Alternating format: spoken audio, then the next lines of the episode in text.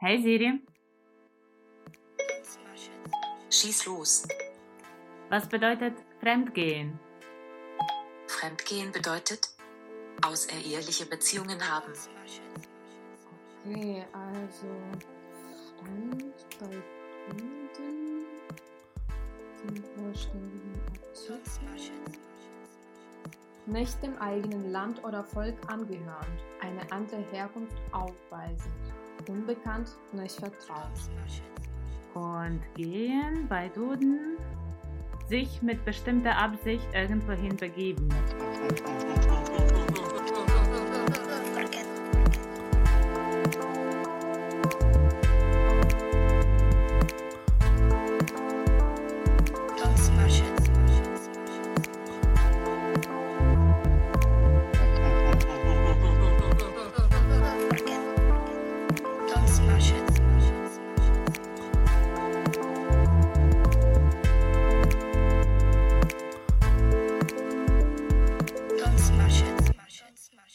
Привіт! Ми Марія і Марія. дві молоді українки, які живуть, навчаються і працюють в Німеччині. І в цьому випуску подкасту ми вирішили вам розповісти про нашу еміграцію до Німеччини, а саме коли ця країна для нас рідна, а коли чужа. Привіт. Дивне відчуття зараз насправді записувати подкаст українською мовою. Дуже дивне. Особливо говорити оці на початку речення, які ми щойно сказали. Це було наше таке інтро в німецькому подкасті, і воно для мене відчувалося зовсім інакше, ніж тоді, коли ми говоримо це німецькою. Так, це дуже дивне відчуття, і дуже дивно це перекладати. Мгм. Я знаю, що коли завжди мене люди питають, про що ти пишеш свою дисертацію, і я починаю це перекладати на українську, і в мене таке враження, що це «Е». так, твір десятилітньої дитини про те, як вона провела літо. Мгм, Та я розумію. Мені здається, ми через те і вирішили записати сьогоднішній подкаст, щоб просто ще раз прорефлектувати всі ті речі, про які ми говорили в нашому е, подкасті за цих 10 випусків, які ми випустили ще раз українською. Бо мені здається, що я коли розповідаю українцям про це, я дуже часто не можу знайти правильних слів. І воно якось так звучить дивно, і я починаю пояснювати, воно все так навколо ходжу туди-сюди, і ну не доходжу ні до якого висновку. Хоча ти говориш своєю рідною мовою. Так, так. Це, до речі, одна із проблем, про які ми говорили в нашому подкасті, що ми на грані цих двох мов трошки почали плутатися, хто ми йдемо. Хто ми є, та і Так. що ми можемо сказати цьому світу. І коли ми почали записувати подкаст, ми зрозуміли, що ми вже розівчилися говорити світу, що ми думаємо. Мгм. І, власне, це для нас спосіб е, це якось структурувати наші думки. І ти вже згадала про наш подкаст. Ми вже з початку квітня, Марія і Марія, Мгм. записуємо подкаст, який називається Fremdgehen. І ми націлено вирішили його записувати німецькою мовою, Мгм. щоб розповідати німецькій публіці або також е, іноземцям в Німеччині про те, як живеться іммігрантам в Німеччині. І називається це Фремген для тих людей, які не говорять німецькою, які очевидно слухають сьогоднішній подкаст. Це означає зраджувати або йти наліво. І ми це трошки перекрутили значення. Воно в німецькій означає те саме, ну тобто теж Мгм. йти наліво, і ми це трошки перекрутили. І це означає, що ми зрадили ніби нашу ідентичність, нашу країну, і приїхали в іншу, і е, фактично почали вивчати щось інше і вживатися в якійсь іншій культурі. Так, і слово «fremdgehen» воно складається з двох слів «fremd» і «gehen». «Gehen» означає йти, Мгм. а «fremd» – це чужий. Тобто це фактично також розповідь про нашу подорож в якусь якийсь чужий ареал, в чужу країну, і власне, що ми там переживаємо. Угу. Так, ну і ми, е, мабуть, що почнемо просто із е, такого вступного представлення. Може, ще хто ми, бо мені здається, е, що нас дуже багато людей, можливо, до кінця і не знає. І не знають, Тобто та. не знають, що саме ми тут робимо. Марія, що ти робиш в Німеччині? Що ти робиш в Німеччині, і чому ти подумала, що ти можеш про це всім розказати? Так, так. Що спеціаліст? Де твій диплом спеціаліста з Німеччини? Ем, привіт, мене звати Марічка, чи Марія. Марічка мене називали в Україні, мої друзі. Тут мене називають Марічкою тільки німці, які Щоб мене вже поржати. дуже добре знають. Та. О, Ма- Марічка. Мар- Мар- Марічка. І я вже з 2014 року в Німеччині. Мгм. Я закінчила навчання в ну, взагалі в мене дуже німецький, скажімо так, е, не Lebenslauf, От бачиш, це вже перший CV. момент CV. Зараз скажеш по Та, CV. CV. От бачите, це вже перший момент, коли я не можу згадати якогось відповідника на українській мові і сказати Треба вести список. список. так. Е, В мене дуже німецький шлях становлення, скажімо так. Я вчилася в німецькій школі, потім я пішла на німецьку філологію. І як всі дівчатка, які живуть у Львові, ходять в німецьку школу і вивчають німецьку мову, я дуже мріяла ні, не вийти за принца заміж, а поїхати в Німеччину. І це, звичайно, з якоюсь стипендією бажано. І в 2011 році я виграла грант на навчання від DAAD. Це така організація Deutsche Akademische Austauschdienst, тобто яка займається обміном студентів по світу і запрошує їх в Німеччину навчатися. В них є різні програми. У мене була стипендійна програма для магістра, тобто на два роки. І я поїхала в Німеччину в місто Бамберг, яке я вибрала. Ні, в якому ти досі живеш? В якому я досі живу, нікуди моє життя не продвинулося з цього моменту. Ем, я можу сказати, що в мене не було так, що я жила в, у Львові і мала якесь уявлення про те, що таке Бамберг. Скажімо так, коли я подавала свою заявку на цю стипендію, я була в Німеччині рівно два рази. Один раз під час шкільного обміну з підробленим дозволом батька на виїзд, тому що мої батьки розведені. А другий раз це в, е, з Вифлеємським вогнем в Мюнхені, де я перший раз спробувала німецькі сосиски. Пластунка. Так, от як пластунка. І тому е, в мене не було уявлення про Німеччину, хоча я так багато вчила німецьку мову. І я просто ввела в Гуглі, де можна вивчати літературу в Німеччині, і виявилося, що сайт університету Бамберга дуже добре наповнений. Угу. І я просто першим ділом ввела І ще красивий до того, бо мені здається, що, до речі, так. досить багато сайтів університетів по сьогодні. Вони ще такі якісь Windows 90, Millennium 95 Так, так, так. Та, тому я теж це розумію. Мене теж мені теж це впало око. В око. До речі, це так говорять українці, впало в око. Впало в око. Мені здається, що там. У нас єдина була проблема при, перекладі, коли ми хотіли сказати впало в вухо. Мені Так. здається, так українці точно Точно не говорять. Ми дуже багато різних слів придумуємо, тому що ми вже перекладаємо часто не з української на німецьку, а з німецької на українську. На українську це постійний якийсь процес транзиту, якщо Так, чесно, так. між цими мовами. Ну і власне так я потрапила в місто Бамберг. Угу. Е, взагалі не знаючи, як воно виглядає, що це дуже красиве місто з великою багатою історією, місце сили. Отак. І я вивчала тут е, літературу. Потім якийсь час я була в Дрездені, робила там практику. І після навчання, після того як я захистила тут свою магістерку, я залишилася в Бамберзі, працювала тут в інституції, яка не має українського відповідника. Ти маєш на увазі арт-резиденція? Так, Я це так переклала собі. Мистецька резиденція. там. Так, Ну, для... арт звучить так по-модному. По-модному. Та я працювала в дуже модній інституції. Е, Працювала рік в тут в Бамберзі, і потім, як це часто буває, ти такий випускаєшся, здобуваєш якийсь досвід і не знаєш, що робити зі своїм життям. Але я була дуже натхнена революцією в Україні. І я вирішила писати дисертацію на цю тему. Мгм. І е, можна сказати, що до цього часу я пишу свою дисертацію, хоча це не правда, тому що в мене були роки, в яких, якщо чесно, я просто заробляла гроші на те, щоб вижити, і не писала дисертацію. Але наразі мій статус такий, що я отримую стипендію від е, німецького фонду для написання дисертації і паралельно працюю в різних культурних проєктах, які мають Мгм. стосунок з кіно, театром, танцем. Ой, ти наговорила. я дуже наговорила, вибач.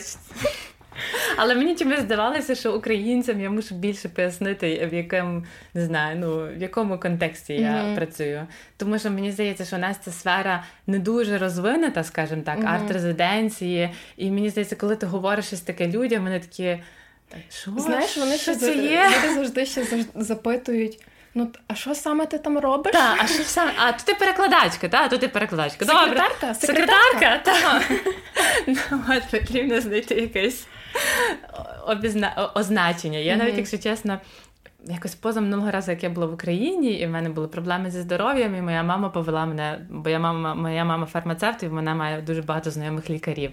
І от вона повела мене до одної лікарки. Ну і ця лікарка там мене оглядала чи говорила зі мною, і вона така каже: А, ну то мама казала, що ти перекладачкою будеш. І я зрозуміла, що моя мама просто вирішила знайти якесь означення, так, щоб від неї відчепилися люди. У мене так само було з моїми е, дідусями і бабусями, тому що для них це взагалі все таке невідоме. І в нас в Україні, навіть коли ти навчаєшся в університеті, в тебе все одно є якась професія, і ти так. можеш конкретніше сказати, хто ти. А тут такого не було. І моїм дідусям і бабусям пояснити, що таке література і медії, і що саме я після того буду робити, то я в кінці просто казала, що я або вчителька просто ну, якісь такі речі, тому що я знала, що це взагалі не має сенсу їм зараз пояснювати, бо вони все одно не зрозуміють. Слухай, але я мені здається, я хочу, щоб ти зараз про себе теж розповіла, але мені здається, що я трошки вже розказуючи про мене, розказала і про тебе. Ну там у нас дуже багато чого пересікається, звісно mm-hmm. ж. Е, Привіт, мене звати Марія. Е, Мене теж називали, до речі, Марічкою в Україні найчастіше, е, оскільки я з Рівненської області, Марічка в нас насправді це не дуже Е, поширене ім'я нас більше кажуть Марійка. Uh І вже у Львові мене всі почали називати Марічка, тому що я навчалася угу. у Львові в університеті Франка, ем, але на іншій кафедрі, як ти. uh Марічка, друга. Я вчилася на кафедрі міжкультурної комунікації і перекладу, але фактично це був німецький переклад. Я навчилася в німецькій школі, тому що я з села. І якщо А село не люди? Щось типу того. І якщо чесно, я досить випадково опинилася на німецькому перекладі, тому що я хотіла вчити вивчати економіку. Окей. Okay. Ти хотіла вчати економіку? Економіку, ага. або я хотіла бути програмісткою. Це... Але мені тато не дозволив. Ну як не дозволив? Він мені дозволяв бути програмісткою, але я дуже багато часу за комп'ютером проводила, і в мене був зір поганий. І тато mm-hmm. завжди казав: Ой, дитино, ти так довго сидиш перед комп'ютером, зір і так поганий, та нащо тобі того програмування? А в інших професіях ви взагалі не проводите час за зараз я взагалі не проводжу часу біля комп'ютера. Ну, то таке. Я думаю, що мій тато він ну він не строго до цього відносився, але він так знаєш, типу в нього було це відчуття турботи, скажімо mm-hmm. так. Ем, І я. Коли подавала документи, звісно, на економіку там завжди супервеликий конкурс, і в мене насправді не були такі хороші оцінки з математики за зовнішнє, щоб я туди зразу вступила. Mm-hmm. І фактично я майже нікуди не прийшла. Е, в університети і з кафедрою перекладу це, до речі, вперше, мабуть, що ж я розповідаю про це так всім публічно. Mm-hmm. Я потрапила реально випадково, тому що я е, здала свої оригінали без того, що я була рекомендована на зарахування. Mm-hmm. І тоді це було так на той момент ще, що ті оригінали, просто які до закінчення е, цього терміну здачі оригіналів в університетах були на місці, тих людей і зараховували. Ага, отак функціонує у нас. Ну воно зараз мені здається не так, але на той момент я ніде не була зарахована просто. Uh-huh. І я подивилася просто по рейтингах, скільки людей подали на німецький переклад оригіналів, uh-huh. і там було лише декілька годин до завершення. І я собі просто подумала: я типу залишу їх. Uh-huh. Ем, якщо раптом не до ну, тобто. Там не буде недобір, чи що, uh-huh. що фактично я буду наступна в списку. Uh-huh. І я ризикнула так, я була остання в списку на німецький переклад. Так, ось так я опинилася на своїй кафедрі. Потім я ботанула, ботанула, ботанула, звісно, німецьку, бо е, мені, звісно, теж дуже хотілося поїхати за кордон, але мені дуже довго це не вдавалося, бо моя німецька була досить поганою. І потім е, на четвертому курсі лише коли я вже втратила надію, я таки поїхала в Німеччину, бо я дуже часто подавалася на всякі літні школи, але мені завжди приходили відмови. І mm-hmm. я думала, все, закінчу університет. Обіцяли мені, що я поїду за кордон, не поїхала за кордон. Mm-hmm. Я вже втратила надію, але потім таки я отримала разом стипендію в Бамберзі. Erasmus Plus стипендію це програма, яка була лише для Східної Європи на той момент. І я так поїхала в Бамбер. Uh-huh. І в Бамберзі я почала ем, спочатку навчання як Erasmus два семестри. Я була по обміну тут, а потім я почала навчатися на магістратурі. На ті, що навчалася йти, uh-huh. ем, але вже на той момент, коли я навчалась, вона це вже був була конкретна кафедра, яка називалась література і медії. Uh-huh. Ем, та. І я закінчила минулої осені е, магістратуру цю. Як ви розумієте, я дуже довго вчилася, бо я закінчила університет в Україні в 2015-му і лише в 2019-му я закінчила магістратуру. Mm-hmm. Але все так було схоже, як і в тебе зараз твоєю докторською, що я завжди ще й працювала паралельно, і mm-hmm. я не завжди мала час, щоб присвятити е, це його написанню всіх Навчання, цих наукових та. робіт. Та. І ем, що в нас ще спільне, це те, що ми теж разом працювали в цій мистецькій резиденції, де я досі працюю як волонтер.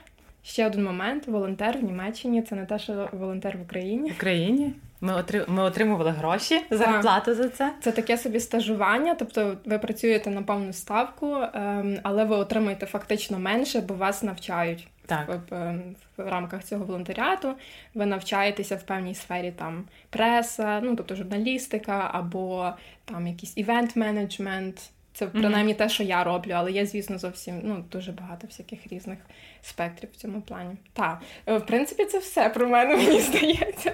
Ну я думаю, ми зараз в процесі подкасту mm-hmm. все одно будемо. Е, Тому що ну, в чому полягає ідея цього подкасту, ці останні 10 випусків, які ми записали е, на німецькій мові, це розповідь про особистий досвід, і ми віримо в те, що особистий досвід теж може бути цікавий, mm-hmm. і теж хтось з вас може впізнати себе. Або послухати і подумати, ага, отак воно може ага, бути. Ні, скажімо не так. в Німеччину. Або та, або сказати, що за бред? От на що вони оце зробили? Але це не наша ціль когось відмовляти чи когось сильно заохочувати. Мабуть, що просто ми хочемо розповісти, так. як нам велося, бо було і таке, що ну мені здається, я особисто не жалію, але було дуже багато моментів мого перебування тут. де Я думала, навіщо я це зробила. Так. Тому, типу, так само можна і розглядати цей випуск як те, що може змотивувати, і те, що mm-hmm. зможе демотивувати фактично до цього кроку, як такого, але одної відповіді на це, звісно, немає, бо кожен має вирішувати сам для себе. Так, можливо, ми хочемо навіть розвінчати якісь міфи про те, як це переїжджати за кордон. Mm-hmm. Тому що Україна це насправді у нас країн, з якої йде дуже потужний потік так, еміграції, так. потужний потік молодої еміграції. Не знаю, я не знаю, як в тебе, але, наприклад, я згадую свою школу і згадую свій університет, і ну фактично не знаю, половина моїх знайомих живуть зараз в Німеччині. Mm-hmm. Тобто зі школи, з мого класу, це точно людей. П'ятеро або шестеро, mm-hmm. які переїхали в Німеччину. З мого потоку дуже багато людей, які переїхали, і фактично це призвело до того, що я не знаю, що десь там 90% моїх подруг з України, які я мала в яких я мала в Україні, вони зараз перебувають в Німеччині. Дуже практично. Дуже практично насправді так. А насправді ті подруги чи ті друзі, які лишились в Україні, mm-hmm. то це тільки одна людина, яка говорить німецькою, mm-hmm. і це і то вона працює на німецьку фірму і дуже часто приїжджає в Німеччину. Mm-hmm. Ну в мене, до речі, досить подібно. В мене, е, мабуть, що п'ятеро одногрупників переїхали в Німеччину, які теж колись отримали стипендію від ДАД або ще якісь там інші стипендії, і навчалися в Німеччині, але вже не в Бамбезі, там в Берліні, і в Хемніці, в Франкфурті на Одрі. І вони після того теж лишилися. І якось, ну я навіть мені здається, під час навчання конкретно знала вже, хто з моїх одногрупників поїде в Німеччину, в Німеччину і лишиться так. там. Я не знаю, якесь таке внутрішнє було відчуття. Хоча я сама про себе не думала, що я поїду в Німеччину. Навіть тобто я хотіла, але я навіть не могла собі уявити, що я навіть після завершення свого цього навчання по обміну захочу лишитися, скажімо так. Чому ти лишилася? Чому я лишилася? Тому що ну, в мене була ейфорія, звісно. Мені, коли типу випала ця можливість, чи принаймні мені сказали, що я можу лишитися, якщо я подам е, документи на магістратуру, в мене було таке вау, клас! Я так буду в Німеччині вчитися. Mm-hmm. Мені здається, в мені грали ці такі е, почуття сільської дитини, які mm-hmm. дали якусь можливість. І е, я просто розуміла, що мій, мій диплом в Україні, що він буде лише в Україні дійсний. І якщо mm-hmm. чесно, вже на момент завершення магістратури в Україні яку я паралельно закінчувала з цим навчанням по обміну в Бамберзі, я розуміла, що я не дуже хочу навчатися на ну, що я не хочу бути перекладачем. uh Тому що я не знаю, мені здається, в мене не було особливого таланту для того, для художнього перекладу, наприклад.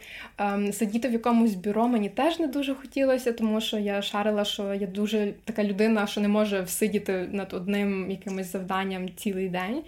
Ем, і коли я повчилася вже рік тут, я зрозуміла, що це все так по-іншому може бути. Мгм. Курси зовсім по-іншому відбувалися, що це все так відкрито і постійні якісь дискусії.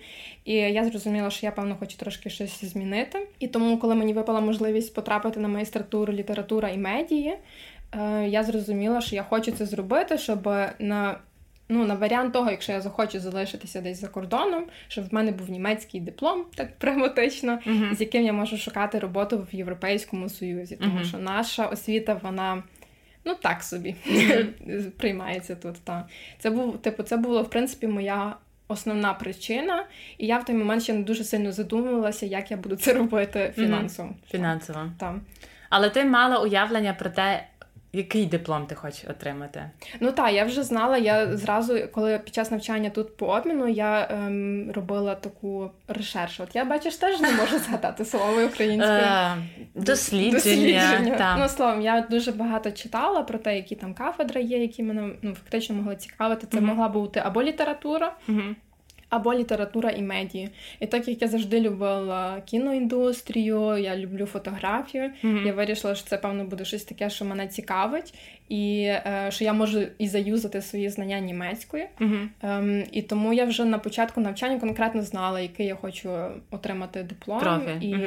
е, в якій сфері я хочу працювати. Але звісно, з роками це теж змінилося всяке різне уявлення, що саме воно якось викристалізовувалося, моментами зникало бажання, Мгм. але на початку я була твердо впевнена в тому, що я хочу робити. Угу. Так, це цікаво, тому що я думаю, в мене було те саме відчуття, що я знала, в якій сфері я хочу працювати, але я не знала, ким я хочу працювати. У мене ця проблема досі. У мене ця проблема також, якщо чесно, досі. Так що я, якщо чесно, іноді повертаюся до професії перекладача і думаю, непогана професія. ну». ж думаєш, що ти вимахувалася? Але коли ти молодий, е, не знаю, мені здається, що я просто була така якась е, оп'яніла, одурманена цими книжками, цією можливістю поїхати в Європу, читати книжки на німецькій, любити цю мову, чути її, слухати, дивитися німецькі фільми, Мгм. слухати німецьку музику. І це, ну. Якщо чесно, у Львові був до цього доступ дуже обмежений. Я не знаю, як зараз, але коли я вчилася, була одна австрійська бібліотека, де я в 14 років побачила піаністку. Це- На коліна, певно, стала. І куди я, коли, куди я ходила, як прям храм якийсь, тому що там були книжки на німецькій мові, зроблені в Німеччині. Це для мене просто був якийсь, не знаю, якийсь мій маленький оргазм, скажімо Мгм. так. Ну, у мене було таке завжди, коли я заходила в книгарню Є і Мгм. доходила до цього відділу міжнародної літератури, там де була література мовою оригіналу. Да. І я завжди думала: ой, класні такі книжки, шкода ж такі дорогі. так. Бо вони справді дуже дорогі були в нас, і ну, вибір насправді був не дуже. Лише це в австрійській бібліотеці, наприклад, якщо це німецька література, то можна було щось хороше. Було Бо знайти, так. В університеті фактично ну була бібліотека ще Стефаника, але я точно не знаю, який там. Який там, яка там підбірка взагалі літератури, бо мені здається, іноземної лі- ну, там теж є література. Але звісно, там, певно, застарілі дуже багато застарілих Мгм. книжок, я чомусь впевнена в тому.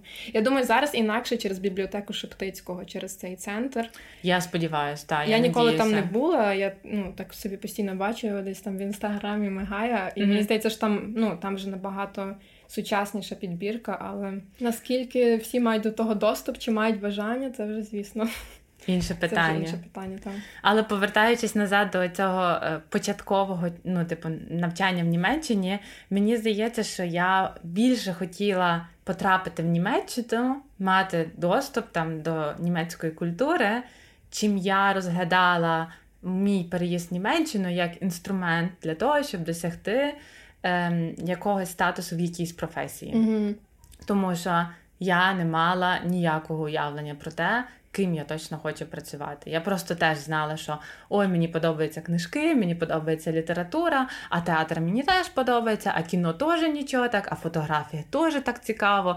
І ти просто маєш тут цілу купу інформації, купу якихось, не знаю, надихаючих людей, які цим займаються, і ще німці ще з такою їхньою та, звичайно, шармом, шармом та, типу, е, ну просто в Німеччині не дуже багато ставиться таких питань, як а як ти будеш заробляти гроші цією професією, тому що суспільство заможніше і це продукує певну розслабленість в ставленні до таких професій. Тобто батьки більшості не відраджують дітей там вступати на якусь мистецьку професію чи в якийсь мистецький вуз. До речі, в мене було так само, що я коли е, приїхала в Німеччину, то я теж тішилась тому, що тут є доступ до інформації, до цих всіх книжок. І одне із перших, що мене справді дуже вразило під час мого обміну, це те, що в бібліотеках люди сиділи. Так, це правда, це правда. так. І я тоді зрозуміла, що блін, там скільки всяких класних книжок. Я теж тепер буду сидіти лише в бібліотеці. Ну, типу, з одного боку, в мене було це, звісно, бажання вчитися саме на цій спеціальності, бо вона мені так прикольно називалася. Я зразу бачила там можливості, яких я чомусь зараз вже не бачу. Але саме це доступ до літератури, і оце такий він був один одним із таких великих тригерів, чого я саме почала навчатися в Німеччині.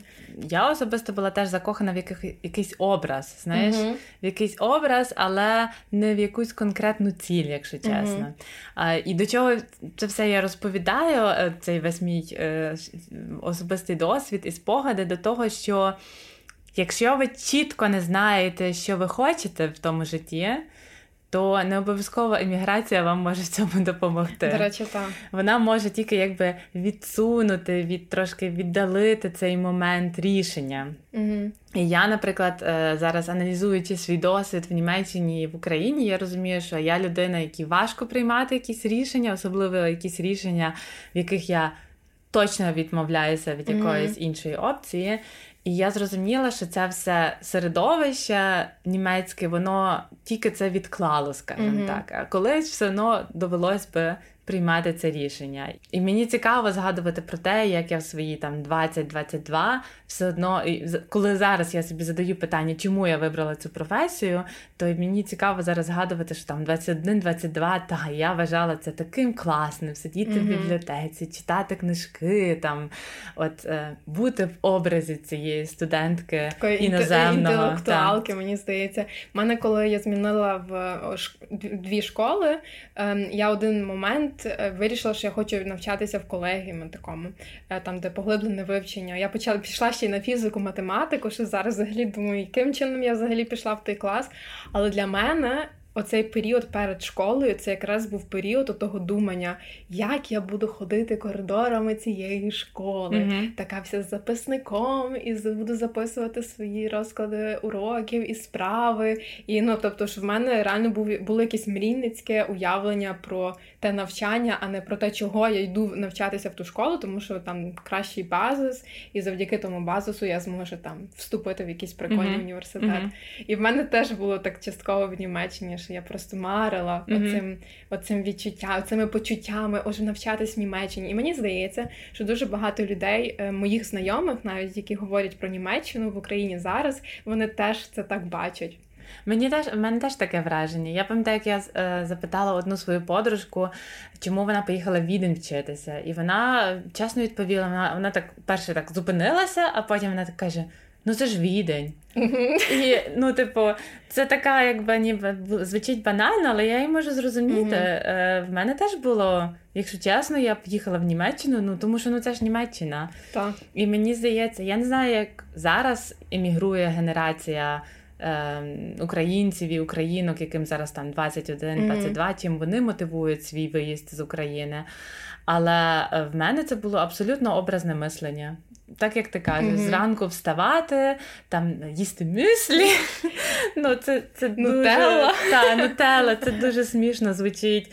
Але я сподіваюся, що деякі люди себе впізнають в цьому mm-hmm. мисленні. Мені здається, якраз за цим відчуттям, ну це ж Німеччина, це те, що мені мої друзі кажуть, коли я жаліюсь, наприклад, так. коли я жаліюся, що мені важко, коли я жаліюся на ці проблеми імміграції, коли ти почуваєшся тут самотнім, або ти не справляєшся зі своєю роботою, або не можеш знайти знайти роботу. Коли я про це розповідаю вдома, всі такі, ну та це ж Німеччина, ну чого ти жалієшся? Ну, типу, mm-hmm. з таким цим відчуттям, цим рівницьке, воно взагалі так в людей в голові так не знаю, затиснуло їм голову, що всі думають, що якщо ти виїжджаєш за кордон, проблем там немає. Немає, так. Що ти там заробляєш купу грошей, і ти там взагалі просто щасливий. І лише коли ти вже тут на місці, ти шариш, о, окей, тут життя теж воно якось рухається в якомусь рівні, це не mm-hmm. ну, типу в якомусь напрямку, і воно не завжди так легко, як можливо це здається збоку. У мене ем, було би до тебе таке питання. Ем, ми жили.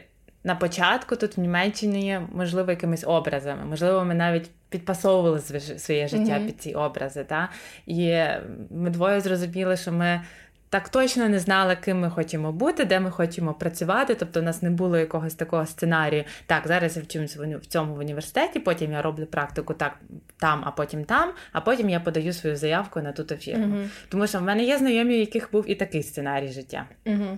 І я їм дуже заздрю, якщо чесно. Хоча зараз вони теж прийшли деякі після того, як вони все це виконали, всі галочки поставили. Екзистенційна криза, що далі? Так, що далі? І типу, і для а для чого це все? Можна подумати, що ми себе загубили, ніби може в тих образах, але чи допомогла тобі ця імміграція? Можливо, таки знайти себе? Ем, Це дуже класне питання, яке я сама собі, якщо чесно, кожного дня ставлю.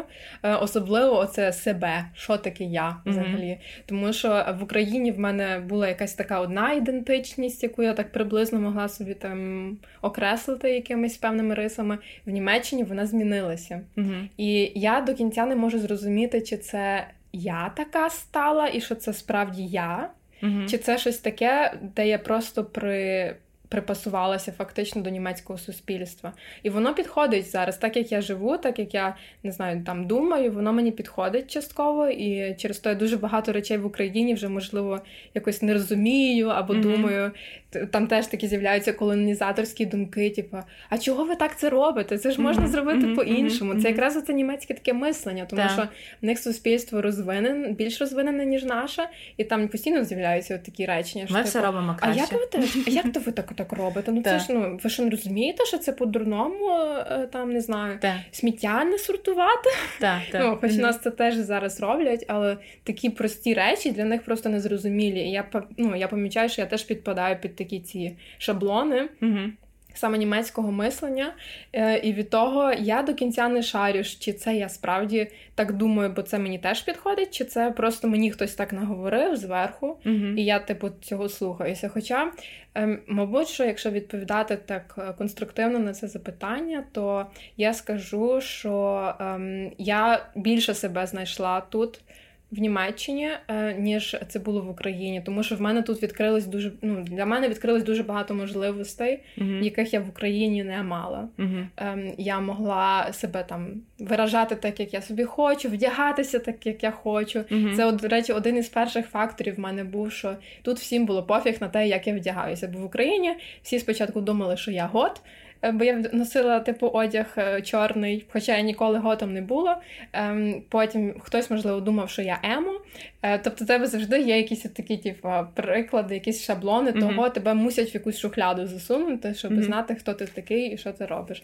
І мені всі таки бачили таку депресивну, таку сумну, таку, яка вдягається в темний одяг, і вже знали, що я там можу, а що я там не можу. А мені внутрішньо хотілося дуже багато всього робити. І лише в Німеччині я типу так мені зрозуміла, що всім тут похер на те, що я роблю. Я собі можу пробувати і то, і то, і то, і то. І звісно, там багато речей я зрозуміла, що вони мені не підходять. А деякі речі я зрозуміла, що та. Це те, що я за що я хочу боротися, те, чим я хочу займатися. Якраз через навчання я зрозуміла, що мені подобається сфера культури, оце все кіноіндустрія, фотографія, що я хочу в тому розвиватися, а не думати, а як же ж я буду заробляти гроші mm-hmm. на ну, в тій сфері, в Україні особливо сфера культури, яка дуже мало оплачується. Mm-hmm. Думаєш, ти ай ні, треба забути, треба піти в айтішну якусь компанію і перекладати там якісь тексти, і буде мені того достатньо. Ну і там якісь риси в мене теж змінилися, що я там почала більш така. Ну, я стала більш дисциплінована в Німеччині mm-hmm. і більш структурована, тому що ти, якщо тут навчаєшся в університеті, ти не можеш інакше, uh-huh. ти мусиш тут припасовуватися. Uh-huh. І в якийсь момент я зрозуміла просто, що в Україні ми ж теж припасовувалися до того, як нам казали, що це правильно. І тому я не знаю, мені важко сказати, що це йшло від мене в Україні і що воно йде від мене тут, тому що якось ці всі імпульси з суспільствах різних вони в якийсь момент склали мене просто такою, яка я є зараз. Угу. Але звісно, типу, є якісь більше німецькі риси в мені ем, там. Не знаю, які можливо в Україні не були так присутні, як зараз. Ну я думаю, що еміграція вона завжди як такий другий шанс. Угу. І мені здається, що в еміграції ти постійно вчишся. Для тебе ніколи не вичерпуються сфери, в яких би ти ще би не знав. Не мав би знань, скажімо Та, так. та. Тому що є якісь речі, ну, наприклад, коли ти ж там виростаєш в Україні, то там комунальні послуги, ЖЕК, там не знаю, ідентифікаційний номер, Податково. податкове. Ну ти все одно від своїх батьків чи від старших друзів, ти все це чуєш, чуєш, і потім колись ти там це робиш. А в Німеччині ти не виростаєш з цим бекграундом. І до тебе приходить якесь, е, якесь поняття, наприклад, як це Haftpflichtversicherung. Це такий вид страхівки, який страхує вас. Е, Якщо ви пошкодили майно якоїсь чужої людини, не хотячи цього випадково, е, вам страхівка, ця страхівка може виплатити ту суму шкоди тій іншій людині, скажімо так, і ви не маєте платити, е, не маєте цей збиток платити. І от до тебе приходить це слово, і ти такий, що це? Де це? Господи, я Треба мушу це мати, то. не мушу це мати. Так. Мене посадять за це, мені випишуть штраф за це. Тобто, тебе постійно такий квест по тому Мгм. життю в Німеччині. Куди, що, як? І це тебе завжди на такому трохи стрьомі тримає. Мгм. Це, до речі, ти класно сказала, що це як другий шанс. Я пам'ятаю, що якраз коли я їхала в Німеччину, я собі вирішила, що я почну нове життя. Я, до речі, теж так вирішила. Так? Я, Я так навіть просто напис- почала Так. з нуля. Отак. Я навіть пам'ятаю, що я тоді написала відкритку своєму хлопцю. Мені здається, що це я йому писала. І там Або я... іншому хлопцю. а в іншому хлопці не знаю. Але е, в будь-якому випадку я чомусь цю відкритку не відіслала. Я не знаю. Зажала гроші. І я пам'ятаю, що колись там пройшло 4 роки, я знайшла ту відкритку, бо мені подобався мотив, і я залишила в себе її. І на тій відкритці стояло, що от в мене тут другий шанс. Мгм. Я знову мушу можу все побудувати так, як мені хочеться. Мгм, Заново. Так. Але потім в якийсь момент я усвідомила, що що знаєш, так як ти сказала про цілі, якщо ти не знаєш, яка в тебе ціль, то неважливо, чи ти мігруєш чи ні, чи ти все одно нічого не зробиш. Так само в мене було, що як би ти не був, де би ти не був, якщо ти свою голову береш з собою, в якийсь момент твоє старе життя тебе так, знаєш, таким Так. ляпасом доганяє.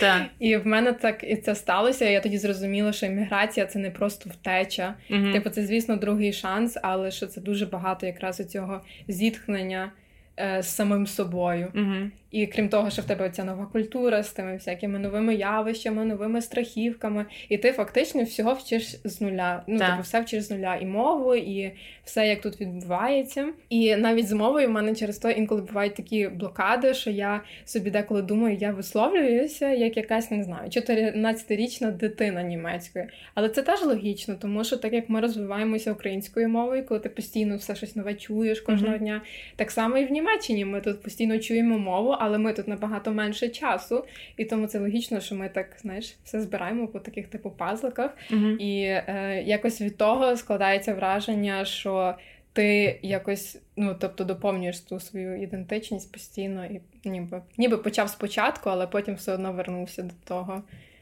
ким був. Ким був. Там. Та. І мені ще ти сказала цю фразу, що це зіткнення з самим собою. І мені здається, це ще таке ультимативне зіткнення з самим собою, так ще. Не знаю, такий level 100, що називається, тому що ти дуже часто тут самотній. Угу. І е, в Україні, мені здається, ти міг то якось розбавляти. Ну, я жила, наприклад, з батьками там чи з е, своїм бабцем і дідусем, і ти там тобі щось там накопиться в голові, накопиться, накопиться. Ти такий вийдеш, і ти так якось підпасовуєшся. Та? Ну, це, звичайно, щось там. І вони від того, що означає, що ну, типу, отримують щось від того, але воно якось все одно так. Розтікається, ніби ти можеш це якось так віддати іншим людям або забути про це.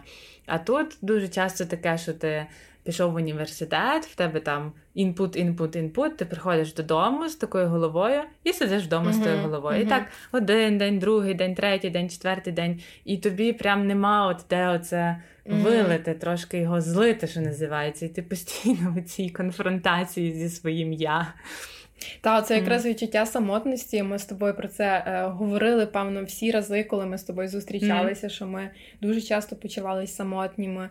Ем, Наші всі друзі, які переїхали, вони всі теж говорять про це відчуття самотності, якого якраз дуже багато людей в Україні не розуміють, типу, як це самотність. У вас там скільки всього є. Особливо, коли там люди дивляться на твої соціальні медії, там якісь mm-hmm. фоточки mm-hmm. ти скидаєш, і ти там в басейні, там на веліку, там десь в горах, і люди не можуть зрозуміти розуміти, як ти можеш бути самотнім, коли в тебе є скільки всяких можливостей, і ніби навколо тебе є люди. Угу, що, так. типу, це найважливіший фактор, що навколо є тебе люди, але ти все одно почуваєш себе самотнім. І тут якраз ти доходиш до теми того, що просто ця самотність, вона якраз через це нерозуміння. Угу. Типу ж ти приходиш з університету і думаєш, скільки всього нового було, і я не розумію, чого вони зараз робили так і uh-huh, так. Uh-huh. І ти не можеш це німцям розповісти, бо uh-huh. для них це, типу, це звичайні речі, знаєш. І ти сидиш такий сам для себе, там поплачеш, так сплакнеш собі в подушку, там може напишеш додому, може не напишеш, бо в один момент всім теж ну, всім всіх задовбало слухати, що ти там ниєш, бо всі кажуть, ну то вертайся. Угу, так. Якщо тобі так погано, ну то вертайся. І це мене ставить до е, приводить до такого питання, яке я тобі хочу поставити. Е, Чого ти не вернулася після скількох років? В тебе була думка вернутися взагалі за всі ці роки в Україну? Ні, не було. Ну, іноді, коли я. Прораховую якісь. Мені здається, ще що вчить тебе імміграція, ти завжди прораховуєш всі найгірші сценарії твого життя mm-hmm. на наступні п'ять років. І іноді, коли мене там захоплює мій страх перед майбутнім, і я думаю, Боже, Боже, що ж я буду робити? І я там собі думаю, ну зроблю так і так, або зроблю так і так, або зроблю так і так. І останнім пунктом mm завжди стоїть: ну, якщо що, вернуся в Україну. mm Але це завжди, типу, останній варіант. І якщо чесно, я не розумію, чому. Угу. Ну я хотіла в тебе якраз запитати, чому, тому що в мене навпаки. У мене було відчуття вернутися в Україну. У мене дуже було часто відчуття вернутися в Україну, але я досі сиджу тут. Угу. Я не знаю, чи це якісь мої страхи мають е, там роль, чи це все-таки теж нав'язана суспільством думка, що якщо ти повертаєшся з за кордону, ти, значить, лузер. Mm-hmm. Ти в тому житті нічого не не досяг, і ти якби ту країну не підкорив, скажімо mm-hmm. так. Ти там себе не знайшов. Тому що, отже, ж Таня там з того, того і того, я сказала зараз Таня. Несвідомо, але я краще скажу не знаю, Світлана. В мене нема подруг Світлани. Ну, значить, Світлана звідти і звідти. От вона поїхала, знайшла роботу, одружилась на німці. І я знаю, що не всі мої друзі мають оце очікування, але я знаю, що всі мене будуть питатись: а чого ти вернулась? І я не зможу це пояснити, тому що я знаю, що мої актуальні бажання зараз і мрії, вони якось відбуваються в німецькому е, просторі. Хоча я знаю дуже добре, чим би я могла займатися в Україні. І mm-hmm. я думаю, що можливо я би там навіть була набагато корисніша, ніж в Німеччині. Тому що тут ти постійно комусь намагаєшся довести, що ти е, гід, е, гідний цього, що ти теж можеш, що ти такий там член цього суспільства. І я думаю, що в Україні все-таки мій досвід міг би більше пригодитися. Угу. Ну, в мене якраз такий контрапункт, тому що я так послухала все, що ти сказала. Я зрозуміла, що, по-перше, реально в мене в Україні немає уявлення, що би я хотіла робити. Угу. І це якраз причина, чого я не хочу, напевно, що зараз повертатися в Україну. Бо я собі думаю, я вже тут почала якийсь шлях. Проходити, я вже почала старатися там працювати на певні якісь надбання, і просто зараз взяти це все кинути і так. повернутися через 6 років в Україну, де мені все треба починати спочатку. Неважливо, скільки я досвіду тут набула. mm Мій досвід він все одно він такий, тип, він такий, не знаю, крихкий, мені здається, mm-hmm. через те, що він не так, як в Україні, в одній сфері якійсь. Mm-hmm. Так як ми сказали, ти тут робиш і те, і те, і той проект, і той проект, mm-hmm. різні сфери. Ти купу маєш всяких знайомств, які тебе приводять до класних наступних проєктів, але воно все існує лише в цьому всесвіті, фактично. Так. І ти не можеш сказати, так, я тут 6 років займалася журналістикою. У мене скільки то досвіду, я тепер їду в Україну і буду вчити всіх там, як правильно писати. Щось таке в тому, ну, приблизно. Мене такого немає. Я розумію, що мені в Україні треба починати спочатку з людьми знайомитись, mm-hmm. шукати реально якісь такі сфери, які мене цікавлять. Тому що перекладачем я не знаю, я не ну я досі не хочу бути. Mm-hmm. Сфера культури, і починаєш зразу задумуватися з тим всім, що відбувається в Україні, mm-hmm. де взагалі там притиснутися, яким чином там щось знайти, щоб воно якось і підходило тобі, і щоб ці всі надбання, які ти там за 6 років в Німеччині зробив, теж не вилетіли в трубу. Тому що знаєш, знаючи то, як ми ми тут працювали важко mm-hmm. на це навчання, пишучи ці всі наукові роботи. Дуже шкода зараз просто повертатися і робити те, що ти фактично міг робити після завершення навчання в Україні. В Україні так мені ну мені болить від того душа. Mm-hmm. Так, це правда, і не факт, що те, що цей твій досвід в Німеччині він особливо е, він обов'язково має бути якимось інновативним чи потрібним в Україні. Mm-hmm. Іноді мені так здається, але іноді я я сподіваюся, і я думаю, і я бажаю Україні, що колись ми будемо на тому етапі розвитку, і я вже, якщо чесно, бачу і зараз в багатьох сферах, те, що ні, ми Німеччина, Європа, це вже не стандарт такий, mm-hmm. типу. Це в багатьох сферах ще стандарт, але в деяких більше не стандарт, і це добре так. Mm-hmm. Що ця країна якось сама по собі там розвивається. Ну мені це теж дуже подобається, що навіть. Ем... Коли ти говориш з молодими людьми, кажу так, молоді люди, типу мені вже не знаю скільки, але з молодшими людьми юними. з юними, з юнками і, і юначками. Ти говориш з ними навіть про вони тебе запитують там про навчання за кордоном, вони вже не вражені. Так, власне. Вони вже такі, а Ну, ну ясно, бо вони mm-hmm. там навчаються теж в якихось там, не знаю, прикольних університетах в Україні, mm-hmm. які мають кооперації за кордоном, і їздять постійно на якісь воркшопи, на якісь е, обміни за кордон, mm-hmm. що їм класно в Україні, мати можливість постійно десь там їздити, бути таким типу мобільним і бачити, збирати різні досвіди з різних інших країн, без того, що ти там сидиш в якомусь іншому університеті, там в Бамберзі, страдаєш. Ем, тобто, я не знаю, в них якийсь такий, не знаю, такий, можливо, юнацький максималізм, який ну, в позитивному mm-hmm. значенні цього слова, який говорить, ні, ми лишаємось в Україні, в нас теж тут дуже багато класних можливостей, mm-hmm. і нам не обов'язково тепер їхати в Німеччину, щоб там чогось досягнути досягнути. І це дуже класно, насправді. Класна думка, тому що вона говорить вже про те, що люди знають, що вони хочуть. Uh-huh. І можливо, вони теж поїдуть колись за кордон. Мені здається, вони ж набагато більше всього досягнуть, ніж можливо, там, наприклад, як я, яка там досі сумнівається і не знає, uh-huh. що і uh-huh. типу думала, що можливо Німеччина змінить кардинально все життя. Вона і змінила фактично в певній мірі, але не так, як я думала що я там зразу знайду собі там таку-то роботу, і там мене буде і то, і то, і всяке таке. Ну і точно це не в такому уявленні, як думають мої батьки, чи там мої якісь родичі, mm-hmm. що я там собі квартиру вже можу купити, і не знаю, машину, і вийду заміж за німця. Ну тобто цих цілей, як таких, в мене насправді не було особисто від мене. Ем, але ем, бо ну до чого я це все веду, що в нас в нашій генерації імміграції, скажімо так, мені здається, то можна поділити на дуже багато різних.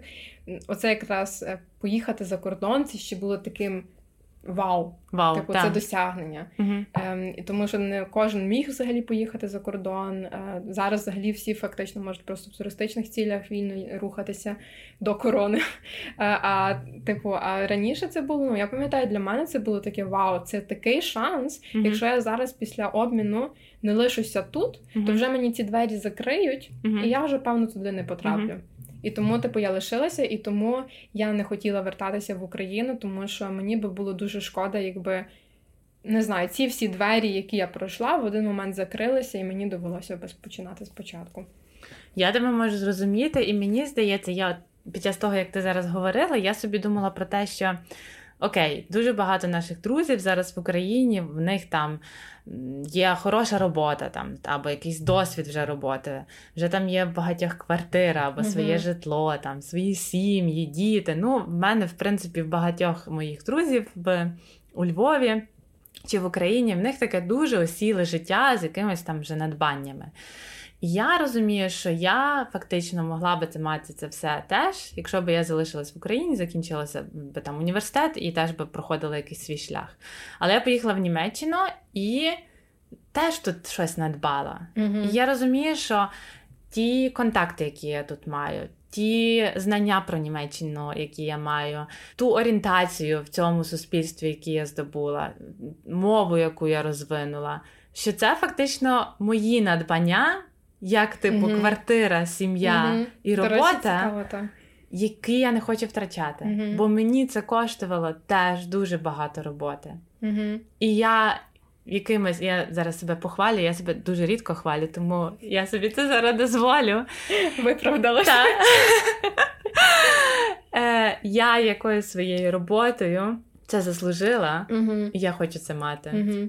Ні, я це розумію. Я теж якось хочу це завжди захищати, але просто це так, якраз такі трошки абстрактні речі. Власне, так, це важко людей. пояснити. Так. І ти не можеш сказати, що ви розумієте, це все таке важливе. Це таке саме, як квартира у Львові. Я не можу її лишити. Угу.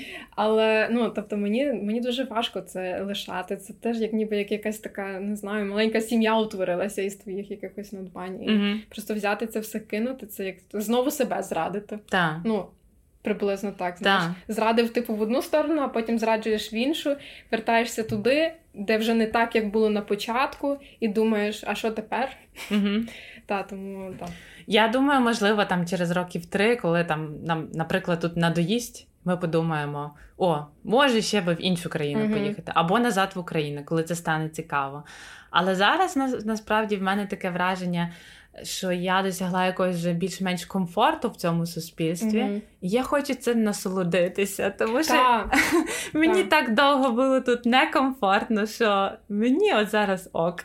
Я відчуваю те, що я нарешті просікла, як вони функціонують, Mm-hmm. І що мені це починає подобатися, що я вже відчуваю себе частиною цього суспільства після шести років. Ну, в мене так. В мене це реально сталося після п'яти років, це вже зараз шостий. Що я зараз хочу просто далі розвиватися, щоб подивитися, можливо, воно ще мене кудись далі mm-hmm. приведе. І е, якраз е, ти сказала про те, що можливо колись і в Україну можемо повернутися, mm-hmm. чи кудись там далі переїхати. Якраз в мене, ну, в мене в Німеччині теж дуже часто питають: а ти хочеш тут лишитись? Е, і не лише німці, а й українці. Це недавно в мене теж запиталися, чи я хочу лишитися в Німеччині. Ну і я така ну, це українець був, який е, вже дуже давно виїхав в Німеччину і має тут свою сім'ю, його діти вже народились тут. І ну, я сказала, що я не знаю ще, е, що я відкрита до всіх опцій, що я можу повернутися в Україну. Поки що мені комфортно тут, mm-hmm. тому я хочу використати цей час. Е, і він такий мені сказав, е, що після шести років вже можна було б оприділитися, чи ти хочеш лишитись. Mm-hmm. І мені здається, що це теж особливість нашої генерації, що ми більше не хочемо просто прив'язуватися до mm-hmm. цієї одної відповіді. До що, одного типу, сценарію. Так, що mm-hmm. типу, ой, все, я вже приїхала, і це означає, що я вже. Ніколи звідси не поїду. Mm-hmm. Це фактично те, що я сказала, теж ставить трошки під питання, що я сказала, що тут же стільки всього набуто. Типу, це теж могло би говорити про те, що я би не ну, що я це ніколи в житті своєму не кину. Але в мене цього сценарію немає в голові. Я поки що відчуваю, що я не до кінця вичерпала свій потенціал в тому, в тій сфері, де я зараз перебуваю mm-hmm. тут. І, і якщо якийсь момент настане, що я зрозумію все, Мені тут достатньо, я mm-hmm. готова переїхати mm-hmm. в Україну. Тобто в мене немає відповіді назавжди, що я хочу тут лишитись і ніколи не повертатись.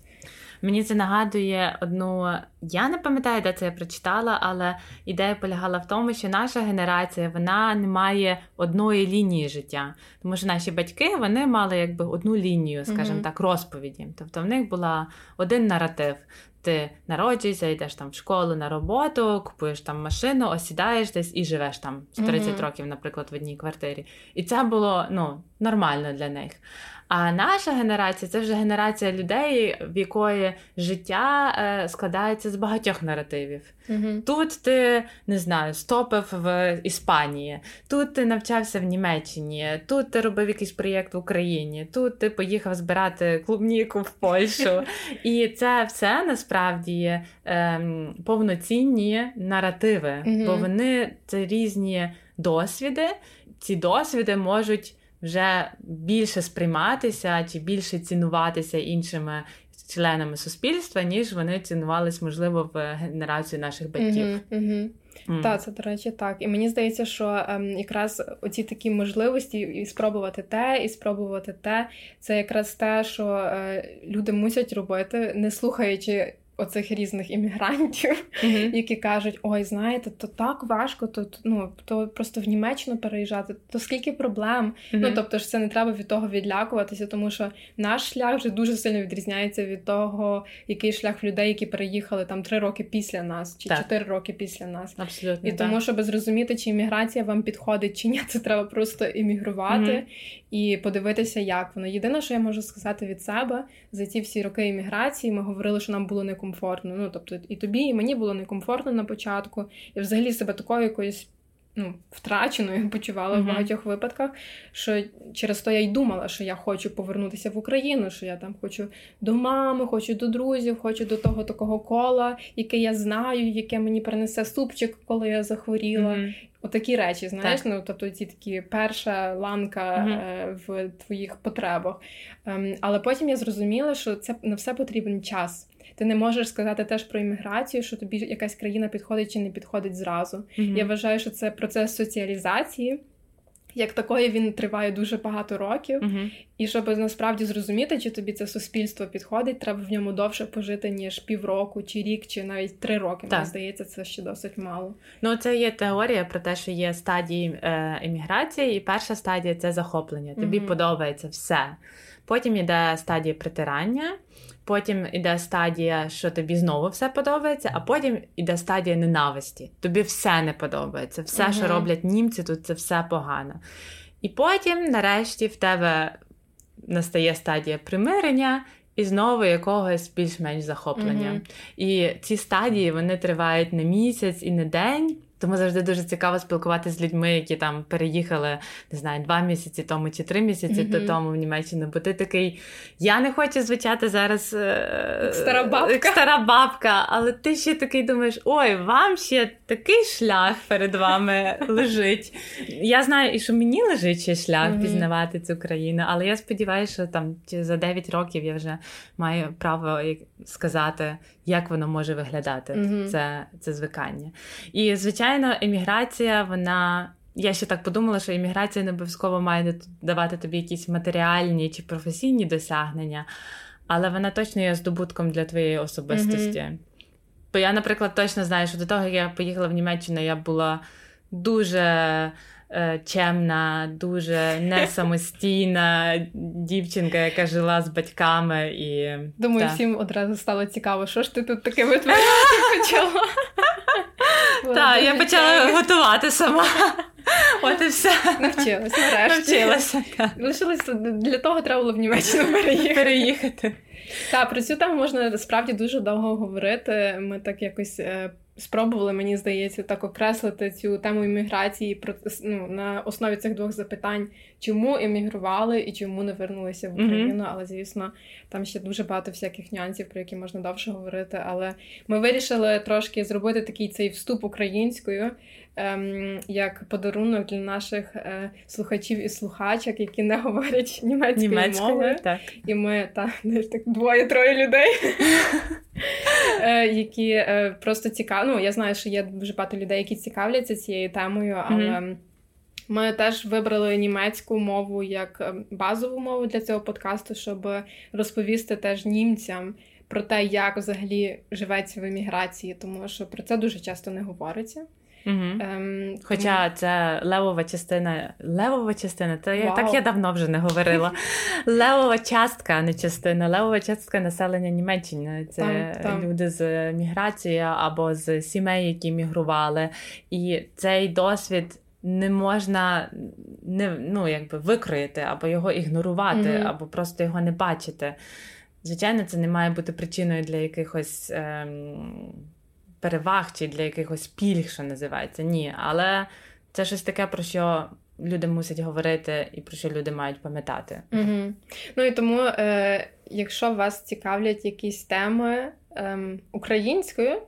Ви нам дайте про це знати, і, можливо, ми подумаємо так. і запишемо колись е, ще один такий special edition українською. А на даний момент ми хочемо попрощатися, напевно, вже правда? Так, але якщо ви говорите німецькою, то слухайте наш е, подкаст на німецький Fremdgehen Podcast.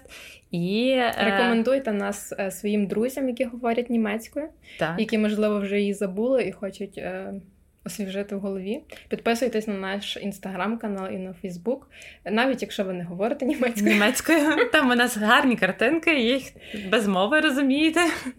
Та, а також е, можете написати нам запитання, які, можливо, вас цікавлять, і ми висвітлимо їх також в наших німецьких подкастах, можливо, для людей, які перебувають в Німеччині, але що можливо буде цікаво теж ем, як тема імміграції. Дуже дякуємо за те, що ви нас слухали, і можливо до наступного разу. До наступного подкасту. Так. Всім па-па. Па-па.